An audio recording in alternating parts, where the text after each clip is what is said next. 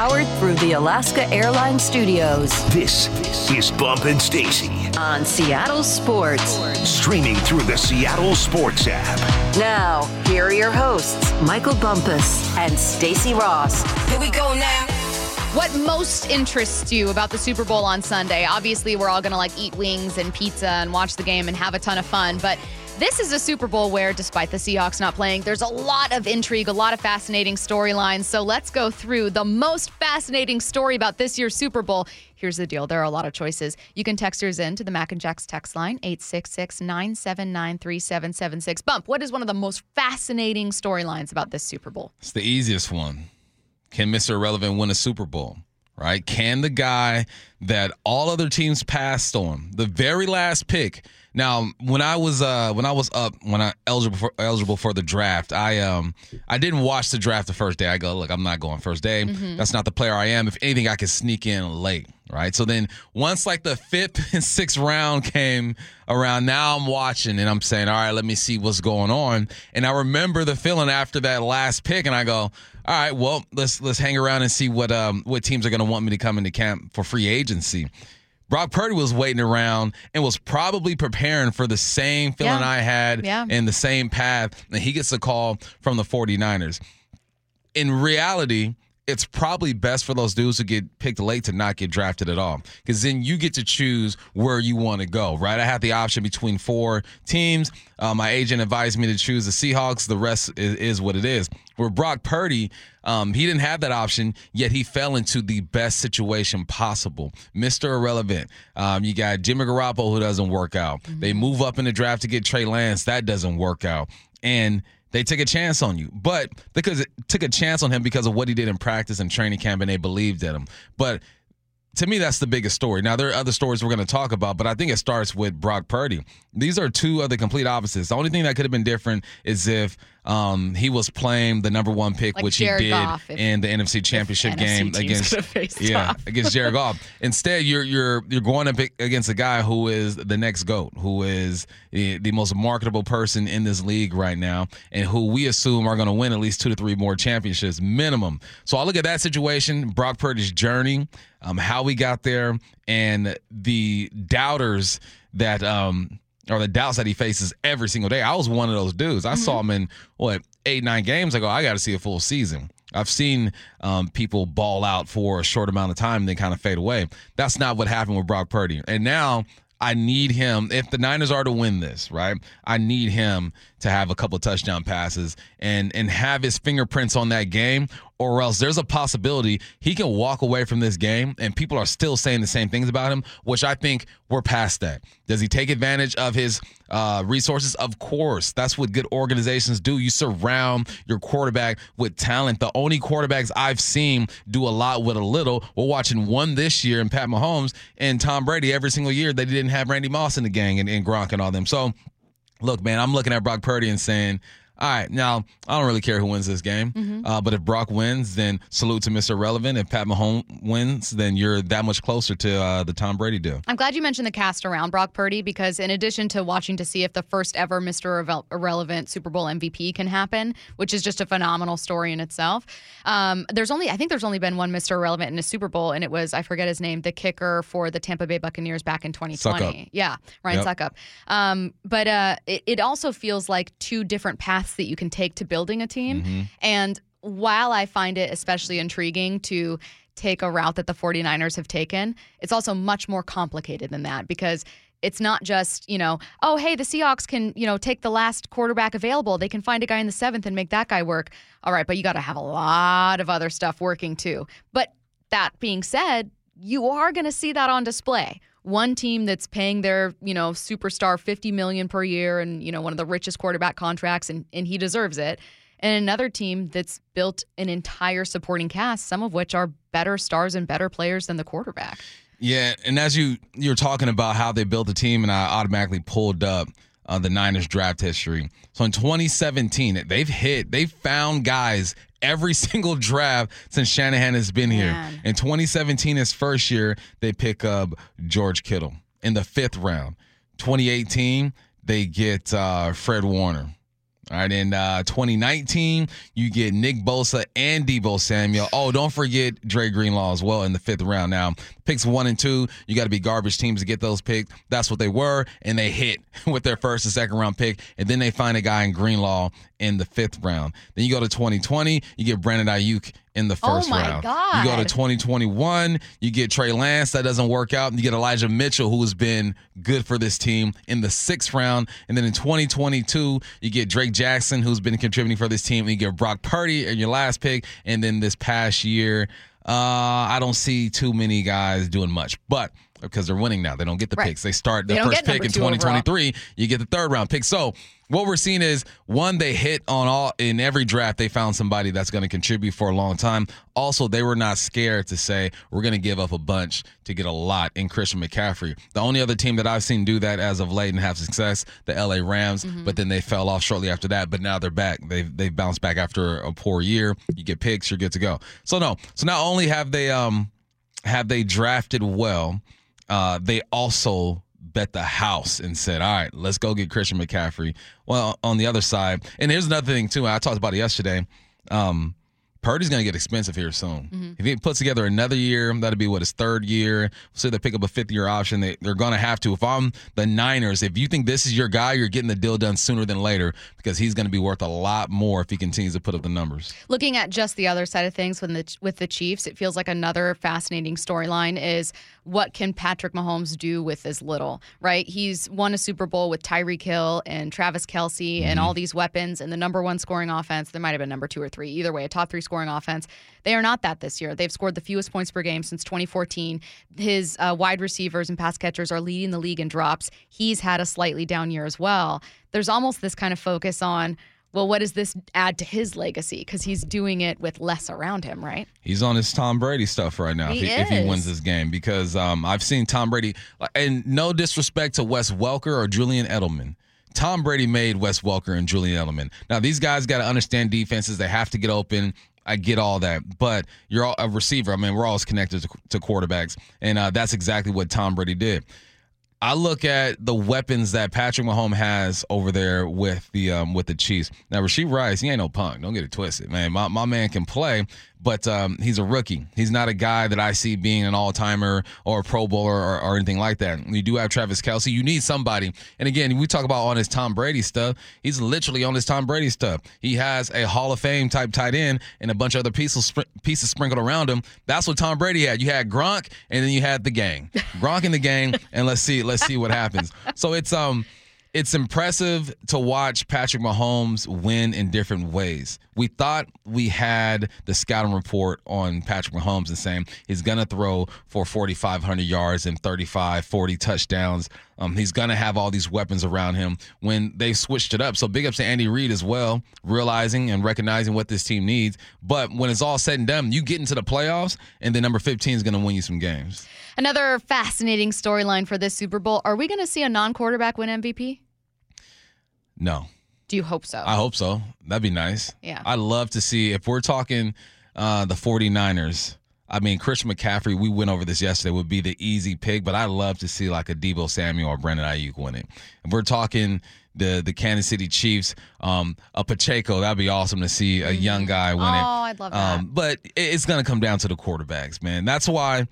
That's why you pay Patrick Mahomes fifty million dollars a year because you're mediocre throughout the season and you get into the playoffs and you're able to to to flip a switch in certain situations and win ball games based off of one player. I mean, you look at the throws that he made to Travis Kelce, uh, the the back hip shoulder in the end zone, him being hit from the side and throwing a sidearm, and and Kelce making a play, or uh, or finding a Scantling down the field and making an adjustment and making a play. That's why you pay him fifty million dollars because he makes plays just like that. So um, uh, the Chiefs bet the house on Mahomes. The Niners bet the house on McCaffrey, and it's all working out for him. You guys want to know how long ago it was the last time a running back won Super Bowl MVP? How long? 1998. Terrell, Terrell Davis. Davis, yeah, yeah. Man. No running back has even sniffed that award. Now, I'm going team the running back Chiefs' here then. first Super Bowl win, what was it, Damien Williams? I Who think should he have should gotten, have gotten it. Yeah. he not only sealed the win, but got them the Yeah, win. I think in he the had first. two I think touchdowns, he had like 130 yards. Yeah. Yeah. Um, another storyline I've got here. I'm going back to the 49ers bump. Tell me what you think about this. I kind of found myself wondering what if the 49ers lose?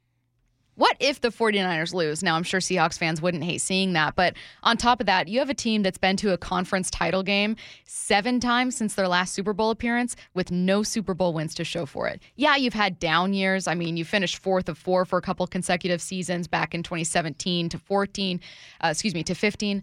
Um, and, and of course, you had a stretch during the mid 2000s where you didn't do much of anything. Otherwise, you've had some dominant 49ers teams.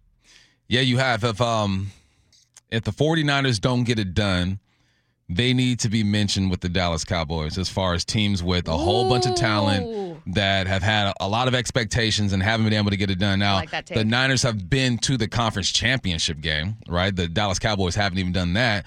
But when you think about the franchises with the most championships, you go Steelers, you got Cowboys, you got Niners, and you have the Patriots. The Niners are the ones who have not won a Super Bowl in the last 30 years. Everyone else in the Cowboys, but the, the other other squads have won. We've seen the the Bengals reach the Super Bowl and almost get one. Um, you got to start mentioning them with the Cowboys as a team that just can't get over the hump, man. So there's more on the line for the Niners than obviously for the uh, for the uh, the Chiefs because you feel like with Patrick Mahomes, with Andy Reid, and a couple young talents, they're going to get back. With this, I think the Niners can bounce back from this. But uh, like I pointed out, after this year, guys are going to get paid. Brandon Aiyuk is going to want his money. Uh, there's a couple other guys uh, who are going to be on the table. You're going to have to pay your quarterback sooner than later, not wait till that last year as well. The window is closing now. I think that they can, you know, back in the day when I used to live in a house is all jacked up. The window, if you didn't put a stick in there, right, it just slam shut on you. You can still put a stick in the window for a year or two for the Niners. Sure. But eventually, man, It's going to slam shut. it's going to slam shut on you real quick. It is interesting though. It, that's such a good take. I hadn't thought of it that way, but you're right. It's it's uh, it's almost like if I was a 49ers fan. Now, we're one to talk. The Seahawks have not been back to a conference title game since uh, we were last in the Super Bowl, right? So, I mean, obviously that goes without saying. But what I mean to say is it's been more than 10 years since we've seen this team uh, have a ton of postseason success. Get to the postseason, yes. Win a ton of games, no. Um, but that being said, I don't think that since their last trip to the Super Bowl, the Seahawks have had teams quite as talented as some of the 49ers teams. Nah, I ain't touching it. You know what I Not mean? Like, it. Not overall. no, tw- I mean 2022, 2021, uh, 2019. I mean these are teams that were top five in uh, points per game, defensively and offensively. Certain top ten in all categories. But um, like the, I mean 2022 when they lost to who did they lose to in 2022? That would have been the Rams in the conference title game. No. Eagles. Eagles, Eagles. Um, obviously, you know, we know that that was because they didn't have any healthy quarterbacks left. But I mean, they were number one defensively and top five offensively. Like, it was such a good team. Nothing to show for it. 2019, such a good team. Nothing to show for it. When the Seahawks were beating you left and right, you had such good teams. Nothing to show for it. Nothing to show for it, man. Yeah. Kittle's getting up there. Kittle's 30 years old now. Trent Williams is what, 35, 36 years old now. Um, um, I mean, now I think I think John Lynch has the capabilities of making sure this team is relevant for the next four to five years. We're looking at um, the draft history and, and what they've done. The scouting department, they know what they're doing. They have a philosophy. They're sticking to it. They've done great. Uh, but would they be able to put together a team that's as talented as this team has been the last few years? Extremely hard to do. One of the best teams I've seen offensively and defensively in the last 10, 15 years. Um, right before we get to four down territory, is there anything I missed in terms of storylines you're just so fascinated by? We covered a lot, but Uh, nah, man, I think yeah, that's it. yeah, we Yeah. we talked about quite. A, it's a really fascinating uh, on both sides uh, storylines heading into this one. I can't wait to watch. Let's get to four down territory. This, this is four down territory. Going inside the game with former Seahawks and Coug wide receiver Michael Bumpus. First down on the Pat McAfee show, Dan Marino said he'd be able to throw for 6,000 yards in today's game. Do you believe him?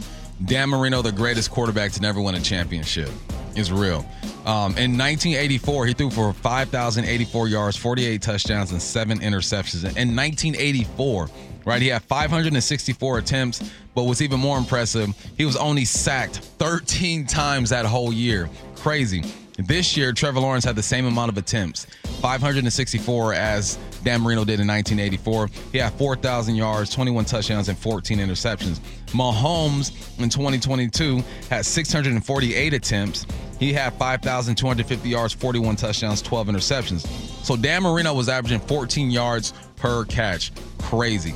All right. Uh, he had 84 less attempts than Patrick Mahomes. So if you just times 84 by 14 and assume that he completes those, right? He's going to add another, what, uh, 1,100 yards to his deal. Dan Marino can definitely throw for 6,000 yards in today's offense. Do you remember how the game was played in 1984? Me neither. I wasn't born yet, Stacy. No. Uh, but I would assume it was a bit more physical than today's game right? Going across the middle was tougher. You could probably body slam the QBs at that point, but he was still only sacked 13 times. So that tells me he was getting the football out of his hands quick as heck. Dan Marino in today's game would dominate. And it's unfortunate that he never got himself a Super Bowl win because he's uh, more than deserving of that thing. I second that. Dan Marino would tear this NFL up. The 206 texting in, we're on a bit of a delay, so we may have already answered it. Um, but what's up with old men saying they can play in today's age? You kind of answered it already, but um, to, to throw that question your way, Bump, I think it's because those quote old men look at how the rules of the game have changed and Yeah. say, yeah, it benefited offense, benefits offense now in a way it never did before. It's not as violent. Yeah. It's still a violent game. Don't get it twisted. You still get your your your head rung during this whole deal, but it's just a different game, and they protect quarterbacks and receivers like they never have before. All right, uh, second down. The Chargers, this is interesting, are rumored to be listening to trade offers for Joey Bosa. What team would be a good fit for him? Bosa, man. Um, now the thing about Joey Bosa is that he's only played in 14 games the last two seasons. He's 29 years old, and he's owed 25 million in both 24 and 25. Now, what teams could use his services? The first team I look at, I go to Houston. They got 65 million dollars in cap space, and imagine him teamed up with Will Anderson, who had seven sacks last year. Only difference is they run a 4-3. Chargers ran a 3-4. Don't matter. Bosa's the type of guy who can play. Houston has eight draft picks. Then I look at the Detroit Lions, 61 million in cap space. Imagine him teamed up with Aidan Hutchinson. He had 11 sacks. That's another 4-3. They have seven draft picks. I mentioned the draft picks because you're gonna have to give up something, right? Yeah. You're not just straight up. Um, and then the Las Vegas Raiders also have 43 million dollars in cap space. Imagine him teamed up with Maxx Crosby Ooh. with 14 and a half sacks. Now I doubt the Crosby thing goes down because you are in the same division, right? You don't want to see this guy Yeah. uh, two times a year. But I'm looking at those three teams and I'm go, look, you got money. You already have your Batman on one side. What if you get a Robin on the other side? Joey Bosa is a talent. He hasn't been healthy the last couple years. You got to bank on him um, being, able to, being, being able to put together three or four years. He's 29 years old. I say he has three or four more good years left in him. But uh, if you are a team that is right on the cusp of, of doing something great. That's why I point out Houston and Detroit, and I throw Las Vegas in it just because I feel like Antonio Pierce is the complete players coach and can get a guy like Joey Bosa to buy into what they're doing over there. You got to go after this dude. So those are my three teams. If they got money, they got draft picks. Houston, Detroit, and the Raiders. Go ahead and, and shoot your shot and see what happens. I'd love to see it. Third down. With the selections into the Pro Bowl Hall of Fame being announced, what realization did you come to? I've come to the realization that we will never see great returners again. It's over, man. And unless um, you find a really good punt returner, but the last time we saw good good punt returners, we had superstars back there taking these punts. The punt return game now is just for possession. That's why you have the dude with no wiggle and for sure hands back there catching it. Now kick returns are eliminating that. Um, off top, so we just won't see it anymore. I, I remember watching Josh Cribbs, eight career kickoffs for a touchdown, and and Josh Cribbs, that's the perfect name for a returner. Take it to the crib is what we used to say growing up. You got Leon Washington. You guys know Leon, eight career kickoffs for touchdowns. My man who inspired me to be a returner. We got Dante Hall. We all remember his return against the Broncos, making guys look silly. Now, this goes back in the day for you historians, man. One of the smoothest athletes I've ever seen. Gale Sayers was nice, man. He had a game where he had six touchdowns against the 49ers, I believe. And now you got Deion Sanders. He's got nine touchdowns uh, in the return game. Cordarrelle Patterson, who's still in the game. And the greatest to do it, Devin Hester, who will be in the Hall of Fame. The guy, um, I think it's official. He's going in this year. 14 punt returns for touchdowns, 20 total. I look at just the way the game is played. Players are getting paid a lot more money. You want to protect your assets. You're not putting your ballers back there on kick return and punt returns. That's the difference in today's game is that the the guys who can take it to the house, take it to the crib, aren't back there anymore. Do you think that that's what kickstarted this, or because there's also been a change in rules with returns? Do you think that that was kind of an influence? Too? Well, the rules changed the kickoff return game, Yeah. not the punt return game. Okay, so Uh, you look at punt return, it's stars. like we're not putting our stars back there. Yeah. Kickoff return, you know, we we have seen Deebo Samuel back there as of late, though. Um, so I props to the 49ers putting Deebo back there because you want him to touch the ball as many times as possible. But it's rules and it's money that changed the game. We won't we won't see another great returner again. but what if we see this Sunday another great return? Well, then big ups, and I will be standing there like a proud uncle with a smile on my face Are and a beer in my hand. to do that for a Bold Take Friday? Sure, Okay. let's do it. Great. Fourth down. Non football news. What you got? All right, non-football news. Our guy Brandon Gustafson is at the waste management deal in Scottsdale, and I'm extremely jealous. It's a bucket list type of thing. So I saw a stat. It said last year TPC Scottsdale announced that they sold four million alcoholic beverage during the waste management open. Four million people in Arizona getting lit, Oh, and I hope my guy BG is one of them people who's getting lit. Some tells me he's having himself a good time. Drink man. water. Uh, this is uh, this is what I love, man. Um, there's nothing like a football type atmosphere on the golf course. Um, I've never experienced it in a setting like that. I have during some some club tournaments where you tee off on the first tee, everyone's booing you and all that stuff. But uh, yeah, man, four million, 4.6 actually, uh, when it comes to uh, alcoholic beverages being sold. Something tells me they'll sell more this year. I don't uh, watch a lot of tournaments. I obviously know the Masters is very formal and all of that, but how does this event compare to like?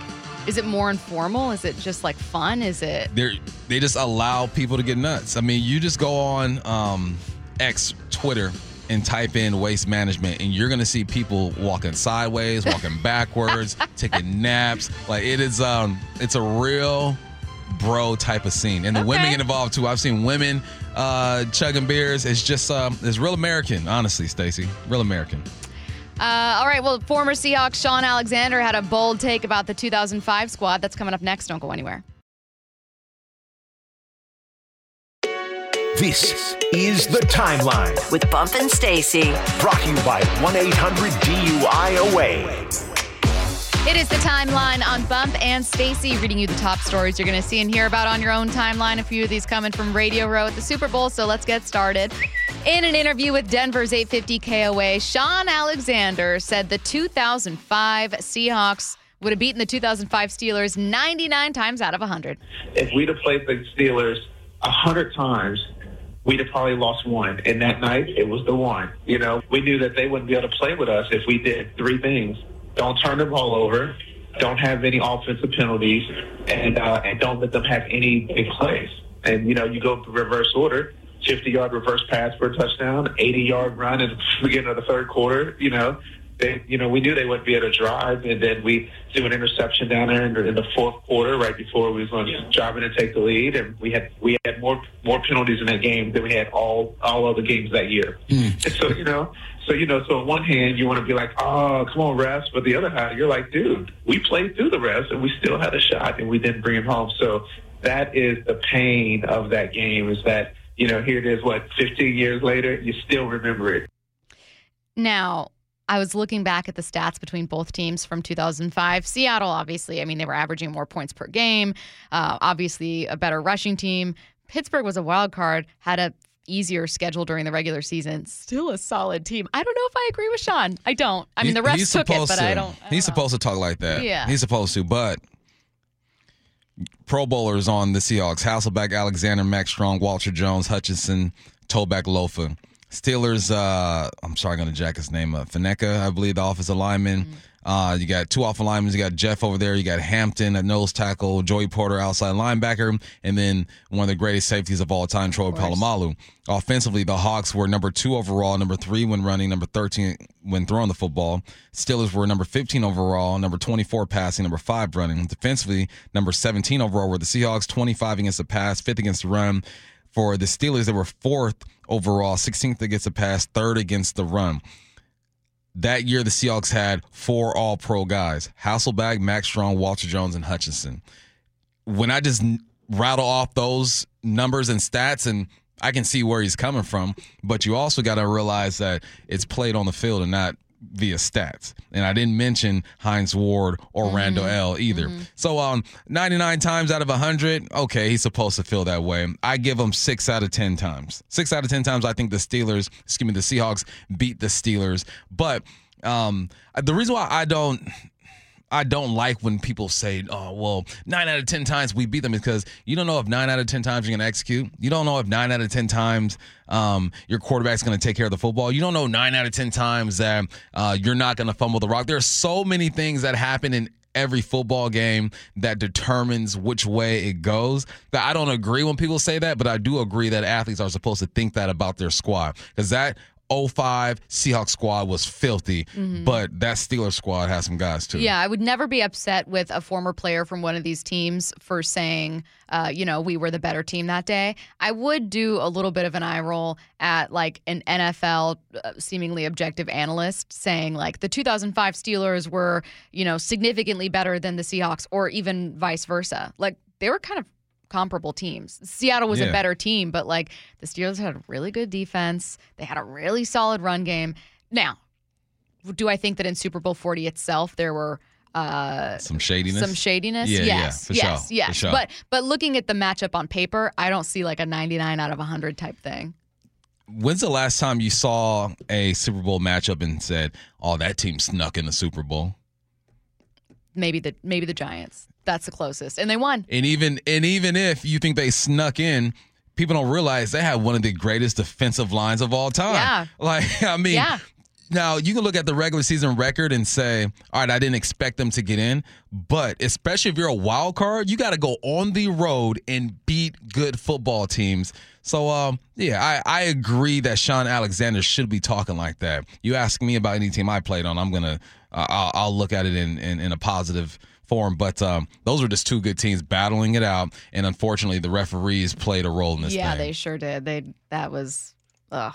I don't even want to go down memory lane more with that one. Next story in the timeline Cowboys running back Tony Pollard apparently didn't know that his team's defensive coordinator was gone, that Dan Quinn had taken the commander's job a week ago. Uh, he found out live yesterday on the Pat McAfee show. Your guys' defensive coordinator obviously got the head coaching gig in Washington. I think you guys are still going through the process, right, of figuring out who that DC might be. When you got when you face that defense, you guys have stars everywhere you look. What do you think? What do you look for them for next year, and who do you think they might bring in? Um, you know, it's crazy. See, I hadn't been on social media. Like, I kind of I got rid of Instagram like midway through the season. How come? How come? Too much people being negative? I mean, being a, a cowboy, you just have to find ways to keep your mental on point. You know. Yeah, keep the noise out. Yeah. Did you just find out you lost your defensive I just found out right now. Oh, Hey, he's the head coach of Washington. yeah, he's the- Newsbreaker. Dan Quinn's the head coach of Dan Washington. Quinn, head Washington. coach.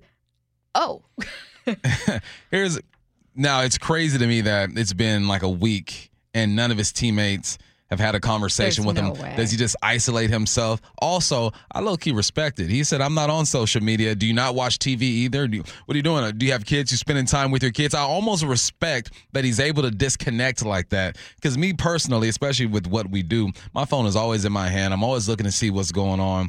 Uh, so big ups to him. I'm more concerned about his relationship with his teammates. Nobody hit him up and said, Right? Tony, man, you see what's going down? Can you believe this? Dan Quinn was this and that. Tony said, Look, season's over. Don't talk to me. I'm done. Also like uh, you don't have any friends that play for the Commanders that texted you going like, "Hey, tell me about Or you know, tell friends me in about general. Quinn." Your cousin? Like nobody? Tony, I'm. What have you been doing? Have you been sleeping? Are you gaming? Tony's like, what in the Bahamas happening? somewhere, just not worried about anything. I don't. The thing is, if he was like a reality star, I'd be like, he's lying. Mhm. Like he's making this up Yeah. for the viral moment. But I absolutely believe him. I saw his face. yeah. He was like, what? he looked like me when you mentioned Pete Carroll had gotten uh, let go. Like he had that face. Uh, all right. Next up here, the Knicks traded point guard Ryan Arsid. Is it Diacono? Ryan Archie Diacono. That's what I said to the Pistons today. Archie Diacono. Archie Diacono took a no. No. To the Pistons today amidst his NBA record 20 game scoring scoring drought. Now I can't pronounce anything. Well, the, the Pistons are getting a piston type of guy. I mean, his Can't average, score, can't play. His average, he's averaging four points in his career. His best season, he had 6.7 points with Chicago in 2018 and 19. He's averaging 2.3 minutes per game, but he's getting the laugh last, our last laugh. I messed all of us up forever. I'm he's sorry. uh he's earned about 13 million dollars in seven years. How how do you go 20 straight games as an NBA player without scoring? I true. Even if you're only averaging two minutes a game, like you had to have had like a wide open shot scenario at, At that some point, point. you're in your own head, right? At Uh, that point, you're trying. not Or to. he's like, look, this is my role to grab rebounds and to start the outlet. I'm not, You're not putting trying to up score. any shots. My job is to come off the bench He's and, a- and use all of I my think fouls. He's a guard, so he's got to have the ball in his hand quite a bit in those two minutes. Hey, 2.3 minutes per game. You're just making sure you're on the roster. Do not upset the coach. Run this offense. Do what you do. But that's amazing. I would at least drive to the rack and get fouled and get to the free throw line. Well, speaking of ranking the things that you think you could do in a professional game, if you had to say shoot a three pointer, uh, hit, I'll say a base hit, uh, I'm not touching the rock. or I'm not touching it. or uh, touchdown. I'd say make a shot if you in an rank NBA game might be the easiest, but even then, It de- getting swatted every time. It depends on like, am I featured in this offense? Are we going to set me up like Matt Hasselbeck did against Like the they're Rams back in my day, and I know I'm going to Yes. get this ball? Yeah, yeah, yeah, yeah. Yeah, it's a In touchdown. That's each what I've done the scenario, most. they're going to try to help you out. Ex- I don't know how you do Yeah, it. Maybe they'll a let you know what pitch is coming. Uh, it don't matter if I know what the what pitch is coming. The, the gas that these pitchers have, I'm not touching that thing. Yeah, no, absolutely not. Uh, all right, we are going to um, bring on Pac-12 Network's Nick Aliotti uh, coming up to hear a bit more about Chip Kelly. The two coached together at Oregon from 2007 to 2012, so that's coming up at noon. Going to take a look around the NFL. The latest from Radio Row at the Super Bowl coming up at 12:30. Before we get to any of that, though. It feels like we're seeing a mass exodus of college coaches to the pros. Why? That's next. Bump and Stacy Powered through the Alaska Airlines Studios. on Seattle Sports. Here are your hosts, Michael Bumpus and Stacy Rost. Why are we seeing such a mass exodus of college coaches to the pros? Whether or not uh, Chip Kelly becomes OC for the Seahawks, that's now two college coaches in addition to Ryan Grubb that have been connected to that job. The Packers just hired Jeff Hafley right out of Boston College.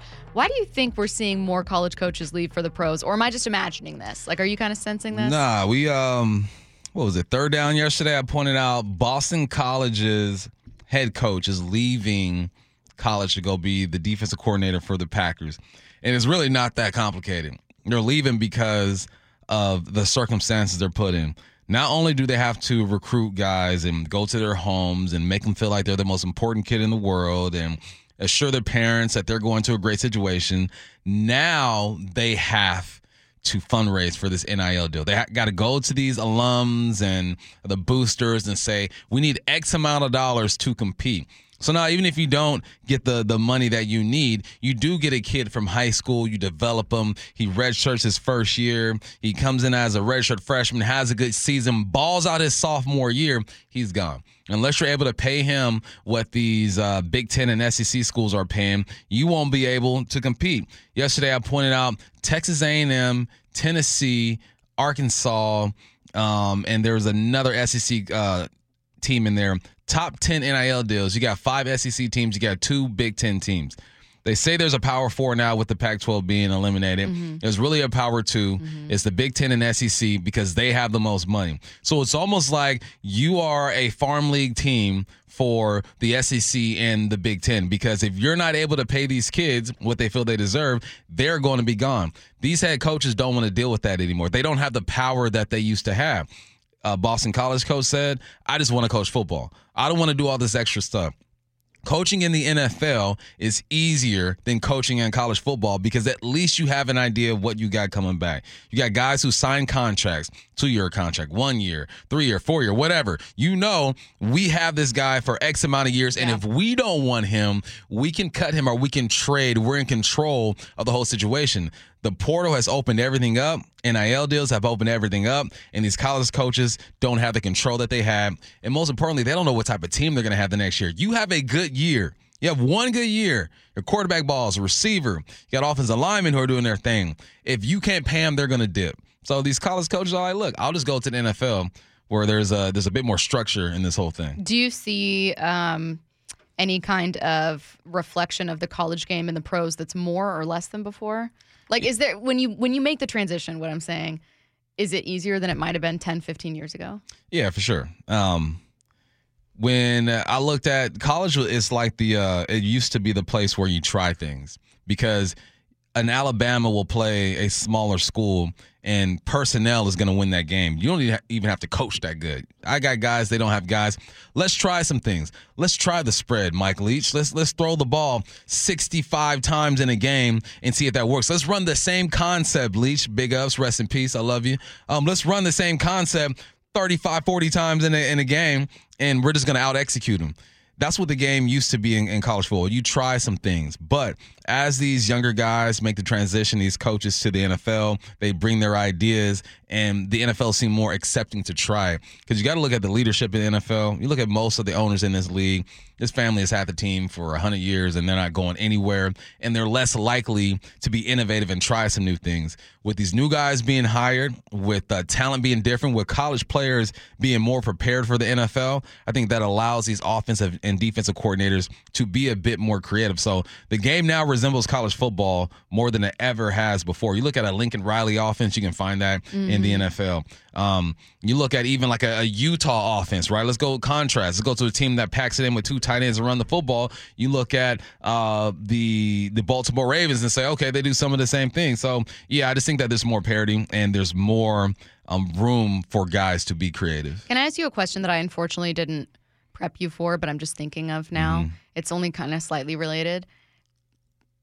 NIL combined with the transfer portal rules and then now like coaches going all over the place is like somewhat recent. Like the transfer portal rule itself isn't new. Even the changes aren't new, I mean, but mm-hmm. like all of it combined, like I feel like what college football is now feels slightly newer. Yeah. Do you think there's going to be any effect on players when they get to the pros? Like does that I don't know if that would alter things. Like I, I I'm thinking loosely like maybe not being with the same program I think can have an effect. You know what I mean? Yeah, I think college players are in for a rude awakening when they get to the NFL. How so? Because you don't just have the option to leave. In the NFL, you're with this team for however long your contract says or however long they want you there. It can be cut short. You don't get to say, "Hey, uh, Mike Macdonald, don't like the way you're using me. I'm going to hit the portal and see what's going on. Mike Macdonald's to look at you and say, well, we got you for two to three years. You just bump yourself down the depth chart. Go ahead and run down on kickoff team and, and see how you do there. I mean, it's, it's, the thing that I got out of college football was that it taught me a bunch of things, man. How to be early and not be on time um, how to uh, live out, live on your own, right? You're doing your own dishes, your own laundry, um, developing relationships with your coaches, and not having to lean on your parents. Which my parents were never the helicopter parents and kind of just mm-hmm. hung around. Um, you're losing some of that because you knew you had to answer to somebody at some point in college. You have to answer. To me, was Bill Doba and Mike Levenseller, Coach Skipper. Like you got to answer to somebody. They had the leverage in the situation. Mm-hmm. You're learning that when you get out into the real world, um, there's a hierarchy to things. To now, if you are a five star and you are marketable, you haven't you haven't ha- had to answer to anybody other than your parents when you're in high school. And even then who knows what you're being raised how you're being raised in high school. You might be the all-star kid in your high school and you can break all the rules nothing happens to you. Then you go to college and you don't like your situation you can leave with no consequences. You used to have to sit out a year and mm-hmm. say all right well unless you're going to a lower division you have to sit out a year. So i think what these kids are losing is structure. That doesn't mean that every kid that leaves college football is going to get to the NFL and not have structure and just be crazy. I'm just saying I think we're we're more likely to see a lot more failures from these these top recruits and, and top names once they get into the NFL because for the first time in your life, you're going to be 22, 23 years old and you're not calling any shots. You're falling in line and and sticking to the program.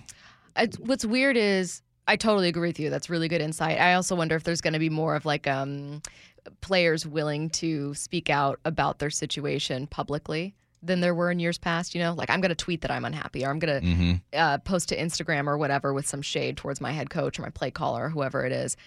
What's weird is all of this I agree with, and I, I don't know that I'm like deeply concerned about the college football product itself. Mm-hmm.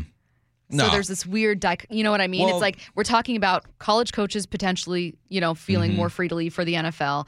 Uh, players, you know, um, they're kind of like uh, potentially their uh, NFL experience being affected by how college football is now.